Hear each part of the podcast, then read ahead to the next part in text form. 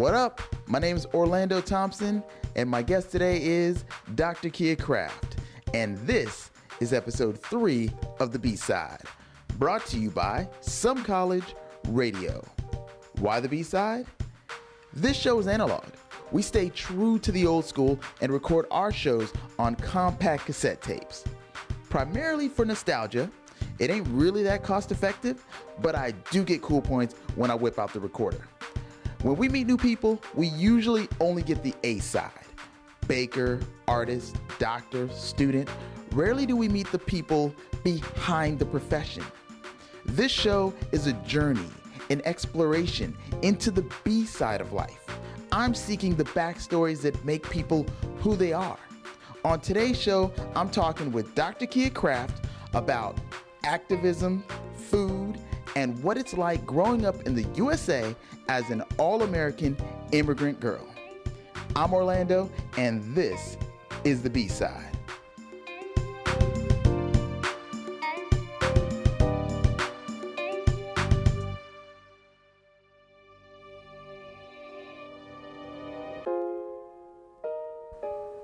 So, Keya, welcome to the B side. Thank you. I'm excited to be here. Here at your old home. I'm going to pretend like I'm on Diane Rehm. well, I'll try to ask some questions as Diane Rehm would ask them. So, okay, that was really bad. I said, sorry, Diane. We love you, Diane. I hope you're, you're, uh, she has a podcast. I hope that's doing well. I have never listened to it. I haven't listened to it. I now I listen to one A. Yes, That's like I a do too. 1A. I don't, I know. What are we doing? I don't know you people. This isn't NPR. I don't owe them anything. Surely I have not contributed, so maybe I do owe them. So yeah, one A is a pretty good show. I really enjoy the show. And Diane Rehm, I hope you're doing well wherever you are. I agree with all of those sentiments. And I hope that takes the place of actual payment to NPR for, the, for this next year. so, anyways, but now on to our show, the B side. I'm here with Keya Kraft. How you doing, Keya? I'm great. So Keya and I are, are pretty good friends, I would think. I think so. Yeah, it's been a few. It's been a couple of years at least. yeah, like few we years, go maybe. back. We go pretty far back. We go back Yeah. a few Uh, years. so the reason I'm having this is because I don't know a whole lot about Keya. Like I, I think I know a lot about Keya, but I, I'm pretty sure that there's some other stuff in there I don't know. So that's why I'm here. Okay, I'm ready to reveal everything Yeah, I want the real. for the B side. I want the real. so a quick bio of Keya is um, she's a professor at Samford, That's right. Samford University. What do you teach over there? Uh, I'm an English professor, technically an assistant professor of English, and I teach. Um, uh, this is terrible. I'm a bad interviewer. Well, let me, already. It's all good. What, what what does that even mean, assistant professor? Because you have your own class.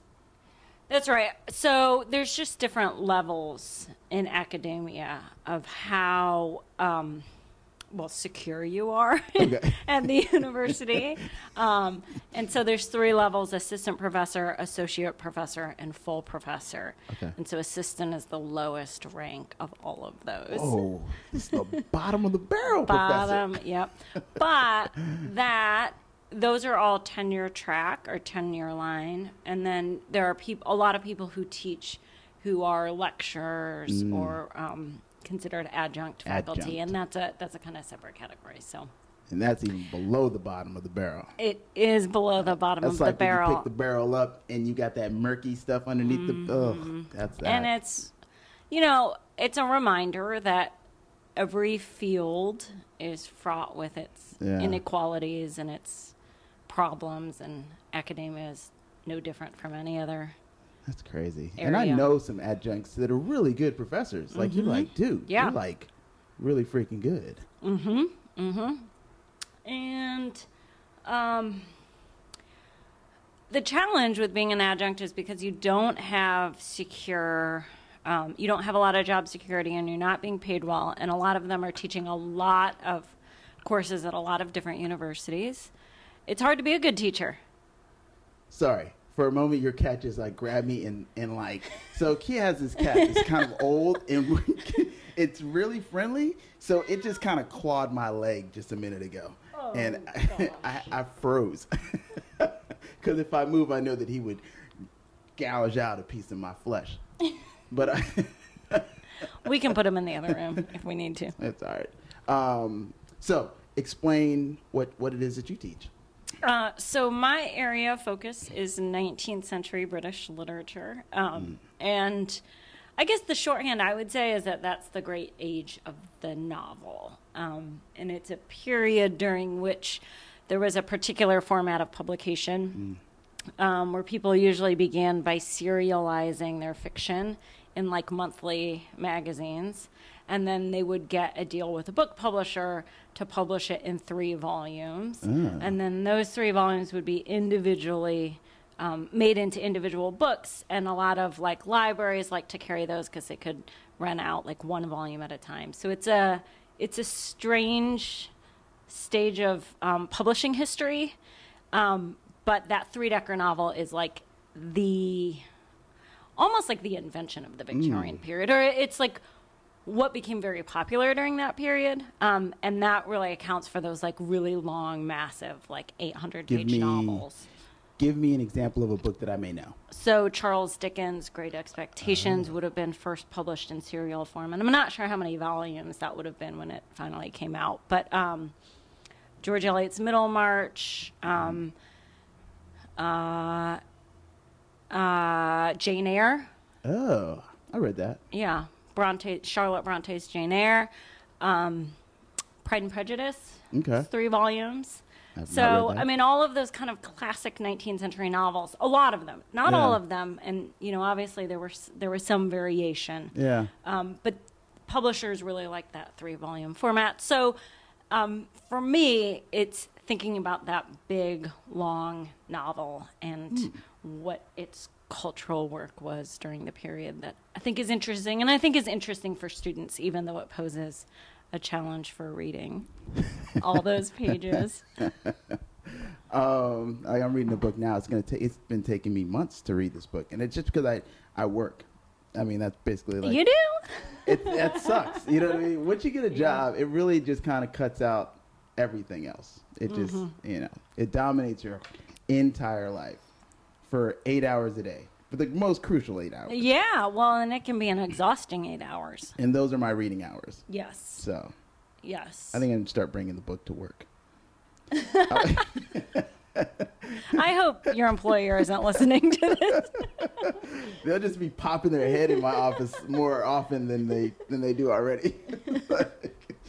uh, okay, so let's let's get let's get to let's get to you. What where's where's Keya from? Where's that where's where's Keya come from? The name or Let's- me as a I'm- person? I'm actually throwing it out there as an open question. Oh, I want to get a little bit of both, so we can start with the name and then move on to where you actually come from. Um, well, actually, let me do it the other way around. Okay. Um, so I was born in Korea. I was born somewhere outside of Seoul, Mm. and somehow I ended up um, at a police station in Seoul, Korea, which is what you would have done if you couldn't take care of your child, um, and then put in an orphanage. Mm-hmm. And so during that time, my parents were interested in international adoption, um, looking into Korean adoption. Um, and, uh, you know, probably over the course of a year, they went through the whole process of adoption with interviews and all the various things that you have to do to adopt a kid. And meanwhile, I was placed with a foster family to Where? try to, somewhere in Seoul, Korea okay. to kind of try to acclimate me, socialize me, I guess. Um, and then, remarkably, I think, just put on a plane with a bunch of other Korean kids bound for Chicago, Illinois.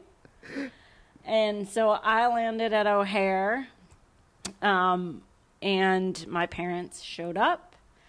And my parents, so my, so here's where the name part comes in. This is not a Korean name. My Korean name actually was Kyung Suk Kim, kyung Suk Kim. and we have those documents, those papers. Nice. And uh, my dad had spent time in Bolivia as uh, while he was working for the Peace Corps, Okay.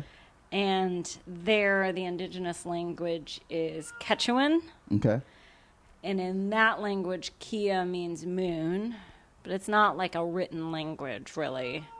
So I think that's sort of part of the inspiration. And then he had like Swedish roommates in college, and according to him, Keya is a Swedish name, For what? which kind of makes sense given IKEA.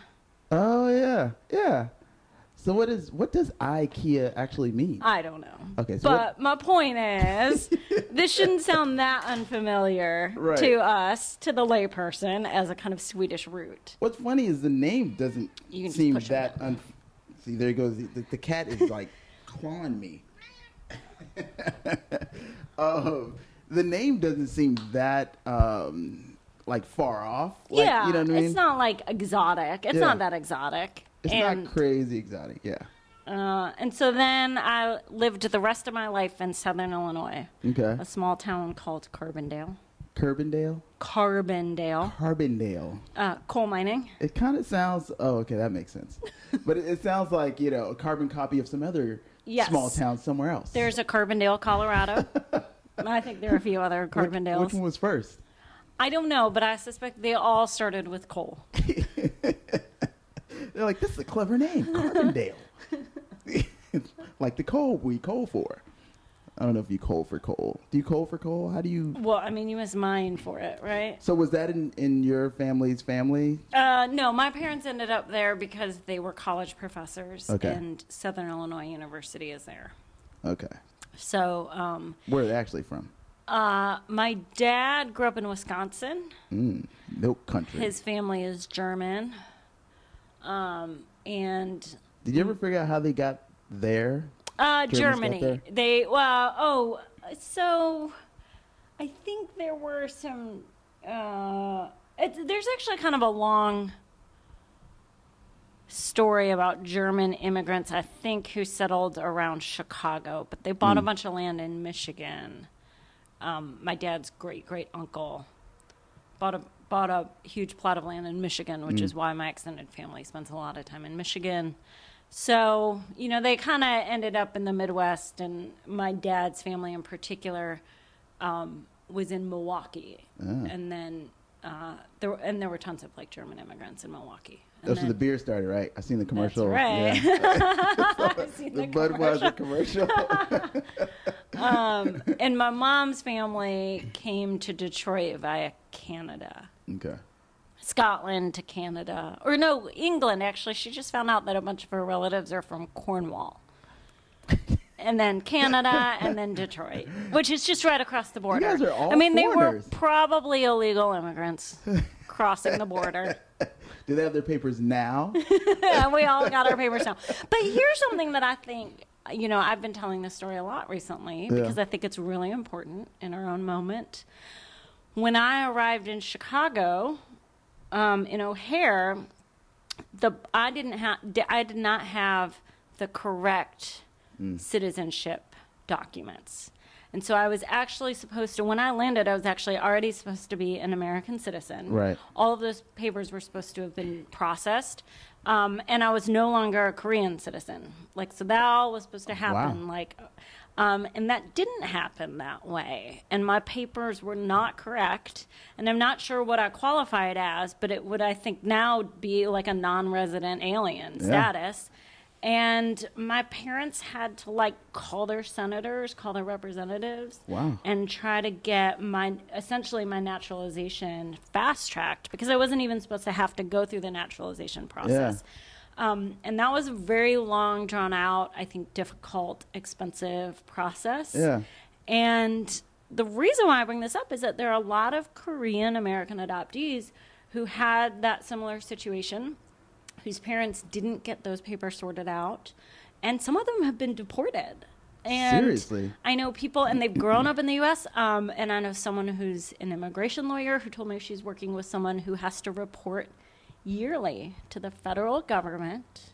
So they would send them back to Korea?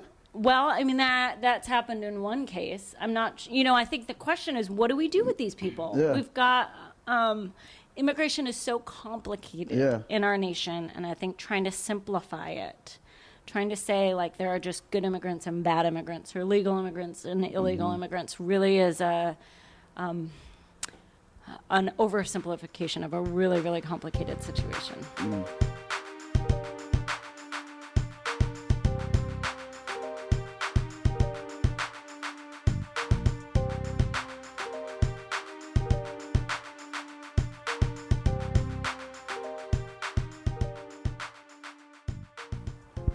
So my question was, what crazy way have you taken? What crazy ways have you taken to reclaim yourself? Like to find yourself, reclaim yourself. I know when I was in high school, uh, you know, I was all well. That was like Malcolm X had dropped. You know, Spike Lee's Malcolm X had dropped. You know, everybody was wearing X X hats and. Uh, That's right. I had- remember that, and not really knowing at the time, understanding at the time what that was Yeah. about. Yeah. We had like um, Africa medallions, you know, and, and it, it was all funny. It could all came to a head when somebody was like, I don't know where I heard this, but it was it was wrapped up in this. If you went back to Africa, I don't think that they would accept you the way you think that they would accept you. Interesting. And it was- Interesting, yeah. Yeah, it just sort of made sense. It was like, oh yeah, well, I'm not actually from there, so it's not like they would just, you know, that's not really my home. Yeah, So- yeah, But yeah. but how did you? um So I I can't say that I've I've really done this along kind of ethnic or racial lines. Um, I've never been back to Korea. I have a friend though. Never been back to Korea. Uh-uh. Never, have you ever wanted to go back to Korea? So I've thought about it. I have a friend whose mom is Korean and whose mom is currently living in Korea, and we've actually talked about me going with her sometime Mm. to Seoul. Um, but obviously, I don't know the language. I don't know the culture at all. Did your Um, parents ever try to interject any of the nothing? No, and I don't I don't blame them for that. And I also think it was a different time. You Yeah. know, in the 90s, I think multiculturalism while it was very current, it was very in the let's all get along and let's all um, find our common ground and not worry so much about our Yeah. differences. And I, I understand where that comes from. Um, so uh, you know no i really didn't have any education you know cultural education and as i said you know i really don't identify as korean american i un- i identify as a american american who's ethnically asian what did you do when you saw shows like, um, oh man, there's this show. Uh, I think it would it had Bruce Lee's son in it. oh And- yeah and kar- there's- like karate no It was wait. like yeah, it was a karate show, and then Karate there's another dude uh, next to him, and they would like fight I- crimes. I like just that. never when, saw- When you saw stuff like I that, what did didn't- you even? I didn't see that. You know, I think here's what I would say. I Uh-huh. would say that um, I'm a huge fan of therapy. Okay.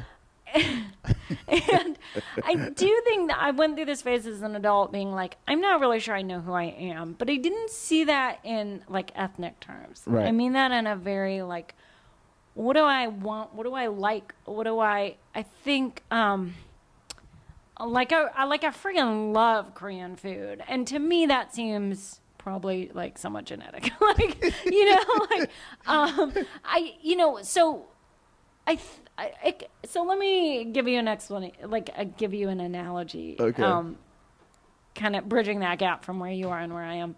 There's this moment in The Invisible Man where the main character has traveled north and he's left the south and he he's sort of thinking of the north as this place maybe where he can fulfill his hopes of who he can be in a less racially um, divided region. And he gets up there and he realizes it's just a different form of oppression. You know, it doesn't look the same as in the South, but it's Yeah. different. And he sees this guy on the street selling sweet potatoes. And he suddenly realizes that he wants like he wants one so badly and then he feels the shame of wanting one you know because for him it's like Yeah. identified with that southern racial identity um, and he's embarrassed and ashamed of his taste and then he realizes when did i learn not to like what i like Right. like where does that come from and i think for me as someone who um, I, I think I spent a lot of my very young adulthood thinking I knew exactly who I was and what I wanted. And then at some point I realized I'm not really sure if that's true. Right. So, um, you know, th-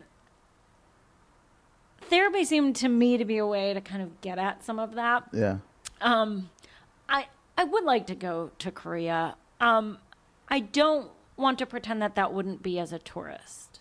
Right. I mean, it would be very much as a tourist. It'd be very odd for you too. it would be very strange. because I go places and I like I've I've gone to Arab countries and I've been uh, mistaken for Omani. I've been mistaken Oh, for.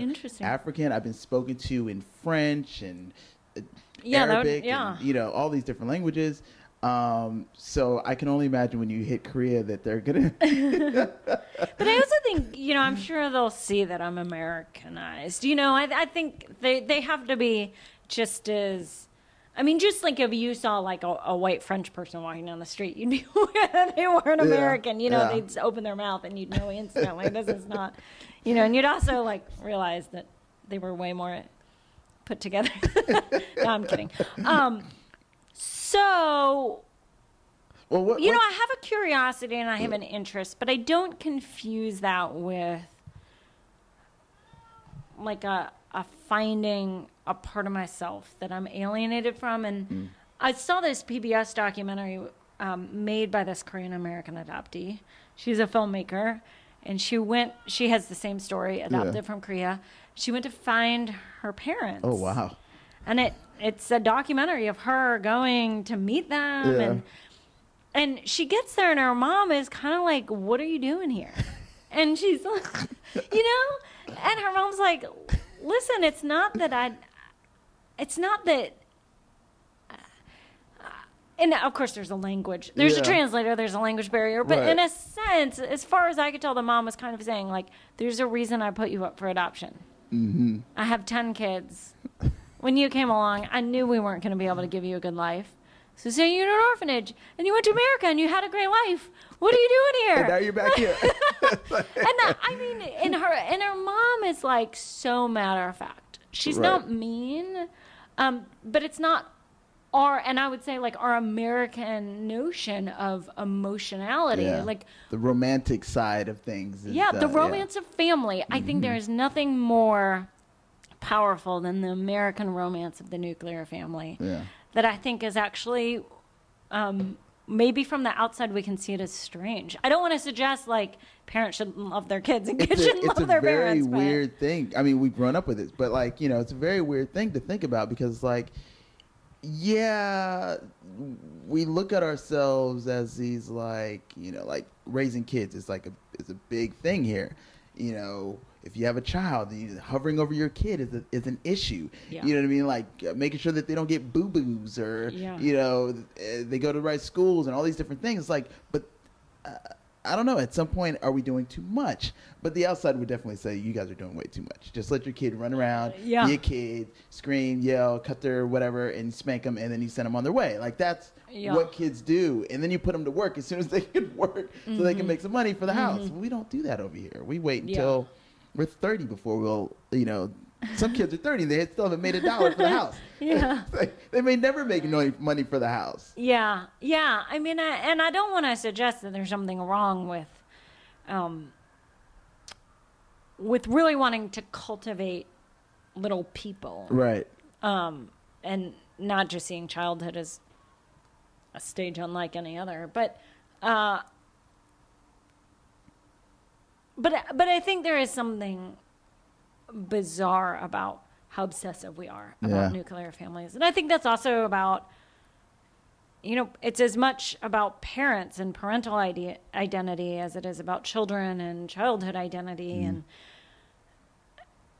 at the risk of sounding really terrible on what will now be on rec- on the record, It's on the record now. um, there's a piece of me that felt a little pause with the gay marriage movement. Not because hmm. I don't think gay people should have the exact same rights as everybody else, but it seemed to me like that was the pinnacle of social accomplishment. Hmm. And what bothers me is not gay marriage, but what bothers me is the idea that that creating of the family unit is for us the ultimate personal achievement. Right. And we really hmm. don't have any other comparable personal achievements. Like we have professional achievements and then we have personal achievements, and the personal achievements are solely around a mom, a dad, or two moms and two dads and a couple Yep. of kids, and that's it. That's I mean, it. there's no other measure in our society for being like a friggin' great person. That sucks. I need I need a little bit more out of life than that. I want a third mean, category. Yeah, I mean, I just, I, I so I, I think that's something I, I've, you know, thought a lot about. You know, I mean, I mean, I'm I'm 35 and unmarried. Does that make me a failure as a human I being? mean, it, Maybe it that's. Maybe that's why I've been in therapy. I mean, that's really it's really terrible to think about it that way. I mean, I I'm married. I don't have any kids. But does that make me a failure? I'm sure a lot of people do. I come from my wife is uh, you know, she's a foreigner basically, and you know, I'm basically a foreigner with foreigner parents and stuff like that. So they're all looking at us like where that where the hell are the kids? You yeah. so I mean, yeah, Yeah. I guess in that aspect I have failed, and then you know, work is like I'm not the boss. Uh, you know what I mean? What, Yeah. what do we what do we make of that? I don't know. yeah. I don't know. There needs to be a third category for us. Yeah, or just like a sense that a rich life is going to look like, and you know. I think we sort of have that. I mean, I know you a little bit, and we spend time, we hang out, and I think that is that third sort of car- category. You know, like having friends, going Yeah, yeah, out, yeah. Mm-hmm. being you know sociable. Like the, that social aspect. I feel like it dies once you have like family and kids. It, it for a lot of people. I think, I think you have to work super too super hard. very it, hard. which my parents did Yeah. not. They didn't work that hard. My for it. parents didn't either. They just had Yeah. people in the house. Like, they- Yeah. well, it was like, regardless of the kids, we still are young adults and we want to have a life outside of our kids, regardless of the kids. So we just Yeah. kind of hung out in our with our own selves while they had like their, you know, they had their parties or they had their get together. Yeah. yeah, it was great for them, you know, and for us it was kind of cool too. But like, I feel like I've seen less of that in my adult life with adults Mm-hmm. Yeah. Yeah. Yeah. yeah. than I did when I was a kid. I think that yeah, and my parents really um, didn't have a, a, They didn't Uh, have a social life. a yeah. I mean, uh, they didn't have a really. I don't want to say I'm trying to act like constant. I mean, it's Yeah. not like they didn't do things, and it's Yeah. not like they didn't have friends, but they didn't have those kind of like friendships you just get out of constant, continuous contact Yeah. with a certain group of people. Yeah. Which, you know, I actually feel like we have. Um, we're we're kind of starting to build. I know we haven't lived. Both of us haven't lived here that long, No. so it's not like we're drawing upon a, a rich well of old. no, we're just we're- We're, Associations. building it. Like we're building the foundation Yeah. for what would hopefully be a uh, a long, very prosperous sort of friendship. Yeah, yeah, and I think that's that's like one of those things that that kind of accomplishment. Like when I look at people, and Yeah. I, I don't really count myself in this category, but I look at people who have had friends who are real friends. Yeah. not just friends who they talk to once a month. But rich, sustaining friendships that have lasted two decades. That I don't and I am that. just like, I mean, that to me, how is that not as like That's crazy. friggin' amazing as having a baby? I mean, that's You know, crazy. when I hear about stuff like that, like I remember uh, going back to Diane Rehm, she had a show where she was talking to, uh, I think this woman was a priest or something. Did you listen? Did you hear that I one? don't. I don't know. I don't. And she'd been friends with so. this woman since they were like in college or something. Yeah. Diane Rehm's kind of old, so like that's a long time. I know, and, they and- call each other once a week just oh about gosh. to talk. Yeah. I mean, Diane is a marvel. That's why we started by talking about Diane. And hopefully she'll uh, give me some ratings or something. I don't know. professionally and personally. I really. I think that's you know, but but the, I and I don't think that she would. I think people who have really, really rich friendships like that would not Yeah. say that those are less important than other accomplishments Yeah. that they've had. I I actually that those are one of the things friends having great friends which I have a lot of here and hopefully this this series of the B side is I'll be exploring all of my friends that I've made here. Um, but that's one of like the, the things that I would say is a great accomplishment for me being in Birmingham. Yeah. Is the friends that I've made. And here's the thing, and um, anybody who knows me who might be listening to this at any stage ever That won't be many. will know that I, I I have a tendency to get very frustrated with um, this region, this state, sometimes this city, usually with how things are run. You know, just a sense that things are not being done effectively and efficiently and responsibly and so, you know, as I said, that's a lecture for another time. But I will say in Birmingham, meeting young people who are here, either because they've chosen to be here or they've ended up here some way or another, which isn't to say they didn't choose that path. But um, I've just, I've met a lot of interesting, smart people who are open and want to know other people. And that's not actually true in a lot of other places. like, I, the culture here is one, however problematic in various ways, of like a real friendly openness and a desire to kind of really know people in some kind of like I get that. deeper sense. And I, you know, I think I've I've spent a lot of time in communities where, you know, people there's a lot of one upping like here's what I know, and here's what I know, but I know this, but I know that, uh, and that's part of being like an academic. But um, here, I've met people who really just seem to be interesting and interested in yeah. each other and in trying to not just not just produce what they do, but to share it. I guess Yeah. that's what I mean. Like artists and and um, intellectuals and writers and journalists who are really interested in in the exchange and flow Yeah.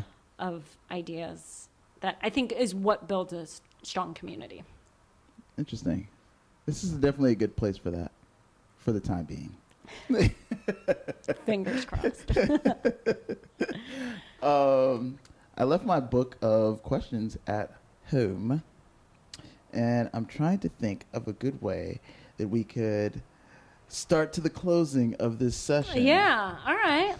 Um, but uh, since I always leave my notes where they're not supposed to be, oh, how about this? um, so one one aspect of this is uh, the B side is so like a really what I'm doing is I'm mapping out like you know you you know sort of like the cultural you the Mm-hmm. you know the personal side you the, whatever it, it's you Yeah, behind the sure, you sort yeah. of thing. Um, so now let's get to the cultural side. Let's go. Let's talk about really, really quickly, um, because I'm gonna have you make us a mixtape. Uh, what kind of music do you enjoy? So uh, there are people who, if they're listening to this, are going to be like, Oh boy. so snobby and degrade my knowledge and taste in music. I, I'm not one of those people who like spends a lot of time knowing about music. Okay. I spend a lot of time knowing about a lot of things that other people don't know about. music is just, and I almost don't even. I almost think I don't even have like an ear. For music? Yeah, like I have like a palate for food. Okay. And then there are people who have like an ear for music. You know, like they know what they like and they know why they like it and Right. they know what's powerful and they know what's good and what's not good. Like for me, all of that energy goes towards like pasta. Like what's amazing pasta and what's crappy pasta. Like, Speaking of, before we get in, the what did you make? What What are we going to be eating? uh, so I made an apple walnut cake. Okay. um, just because I saw it on a blog. I, I, I follow a lot of food blogs, uh, and I saw it and I thought, all right, I'll try that. Um, and uh, I just like to have something like that around, like I can eat it for breakfast before work during the week, or, Yeah. you know, a snack. uh, um, I made a deep dish kind of Chicago style pizza. Okay. That's in the fridge. I made that yesterday. What What kind? What? Uh, Uh, uh, there's a spinach ricotta. Okay, that's the one I can eat. Yeah, and then there's one with um, uh, pineapple and olive and pickled jalapenos and salami. Um, So Uh, but that took like four hours to make. My friend Sandy came over. It took us four hours to make these pizzas. Wow. But I don't, you know, I don't really cook like that on a regular basis. Yeah. It's just every once in a while I think, what the heck? I'm just Yeah. going to spend the afternoon making a pizza. Right, well, what? Give me. So music, but Yeah. I, I do like good music. I just don't. I'm not very articulate about Okay. it. Um, you know, like I like Neko Case Okay, I a lot. is. Um, I like uh, Father John Misty, Fleet Foxes. That kind of that stuff that everybody likes. That's kind of easy to listen to, Okay. contemporary, not not rock music, but like yeah. Huh. derivative of. Um, Personal personal book you've read, not for school, but for yourself. So that's tough because almost everything I read overlaps between the two. You know what I started reading and I haven't finished, but that I really thought was amazing, and one day I'll finish, is Jennifer Egan's, um, what is it, from the Goon Squad? Something from the Goon Squad. Oh. A visit from the Goon Squad. A visit from the Goon Squad. I started Okay. reading it, um, gosh, maybe it was almost a year ago. Wow. And I got like a quarter of the way through, and I was like, "This is really good." yeah. And I I was just enjoying it. You know, it's kind of weird, but it's really good. Um, so, but I, but I'm bad at really doing a lot of personal reading because then I just get busy with all the other Work. stuff I have to read. Yeah. It just doesn't. I'm I'm no better than anybody else is in terms of staying. So you don't top. read you don't read more books than the average. Well, you probably do read more books than the average person, but for your own pleasure, you don't read more books than the average person. That's right. And I read more books than the average person because, unlike you, I am reading at work. Yeah. I mean, I go to work read. and I sit there at my desk and I'm like, I'm going to read Tintern Abbey today and figure out what the heck I'm going to say to my students about it Yeah. tomorrow. You know, like Yeah. that's my work. And then I don't, Mm. you know, but that that prep, like having to know a poem about 20 times better than your students, That's tough. it's like it's, it's actually hard work. I mean, it doesn't sound like it, Because but you got to see all the angles. Yeah. Almost, almost every angle that they bring up to you, you sort of have to have a recant for, or at least have some knowledge to speak on what they're talking about. Yeah, or just try to guide them through Yeah. a few different readings. Um, get them to think about something in a in a complete. I think ultimately you want your students to come away with a, a fairly complete understanding of a text, which means that you have to have a very complete understanding of yeah. it to be able to convey to them a fairly complete understanding of it. Here's Um, the question: What is the? You have Korean friends now, right? I do, yeah. Are they actually f- have? Do they come from Korea, or do they come the same way? No. Um. Well. So my friend Sandy, her mom is Korean, Okay. and her dad is American. Okay. Um, her last, I, I don't know. Should I, I? Maybe I don't know if she wants me to bring her. Her dad's Scottish Yeah. background. So, um, so she's grown up in the U.S. She's lived here her whole life, but her mom and her grandmother are currently in Korea, so she does go and spend time there. But I, she wouldn't identify as like. Well, I guess what I'm getting at is, and this may or may not ever have happened to you. Nobody may have ever said this to you, but has anybody ever said to you, that is totally Korean? What is your thing that everybody's like, that is totally Korean? Like that right there, that thing, niche thing, thing you like, thing you do. And I don't think that's ever been said Nothing? to me. A, because there might not be anything totally Korean about me, or B, because that might sound a little weird to say to someone. Well, I guess I say that because like I I want to know, and they say this about you know like oh the African American the African culture is still very much apparent Yeah. in the music and Sure. the dance and the blah Yeah. blah blah blah blah blah blah. Um, so I don't know. Maybe there's something that was kind of traced behind. Um, I mean, yeah, I don't know. I like pickly things, and I think kim- I love kimchi. I think that's probably the most Korean thing about me. I can eat kimchi out of the jar. I, don't, I think that's it. I don't think I got anything else. I'm good with that. You know what, though? I will Yeah. say this. I think that I can sometimes seem like I have a slightly austere personality. uh-huh. I think that might be kind of That's it. Asian. That's the Asian. kind of. I think you know when you think about like the tiger mom. All right, here, let's do this real fast All because right, we're running out of time. All right, Are you good at math? not particularly. not really. No. Sometimes I have to think really hard. Like when I'm like, all right, I got to do math here. I'll be like, wait, what's even the equation to be, you know, like it's, I have to think it through. What kind of grades did you get in school?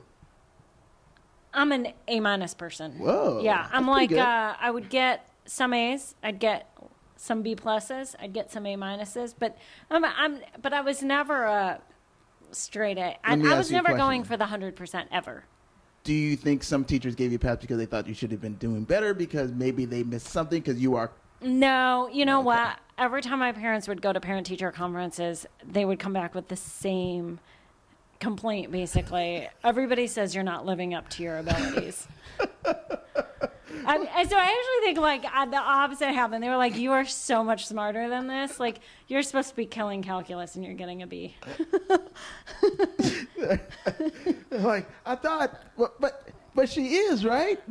yeah, and so I no, I always uh, they my teachers were always frustrated that I was smarter than my grades reflected. But I but I I know what it's like as a teacher to have a student who you know is Yeah. so smart and just like not the night Bringing through. it all the- wasn't, it know. wasn't like my experience. I went to dinner the other night and I was sitting there with two other ladies. They were uh, white, and the waiter came over, and this could just been in my head, but the waiter came over and he was telling me like some of the um, the choices for you know the specials or whatever, and he kept telling me the price, and I was like.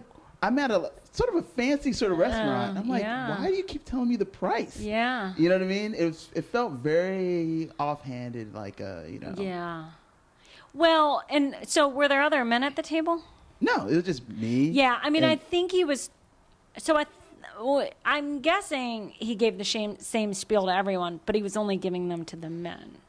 the prices to the men. The the special spiel talking mainly to the men, assuming that men were paying.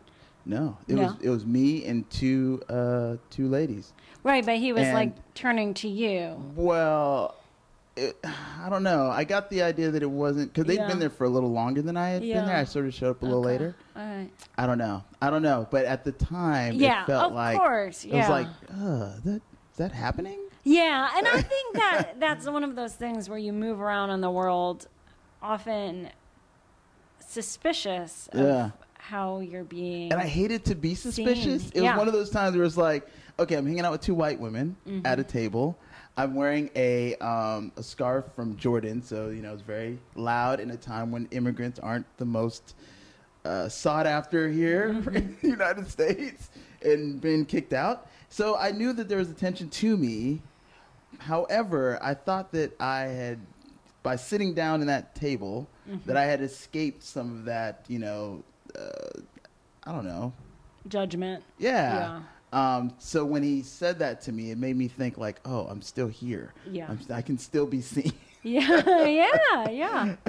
Well, and here's what I would say regardless of whatever his intentions or Yeah. his conscious or unconscious motivations were, I think that privilege is never even asking that question. Never Yeah. thinking that someone might be treating you differently than they would treat another patron. Mm. And I think being aware of the fact that you may be treated differently, there's this kind of hyper awareness you carry around with you. That's a it's just a kind of like mental burden Yeah. that I don't think everyone experiences, you know?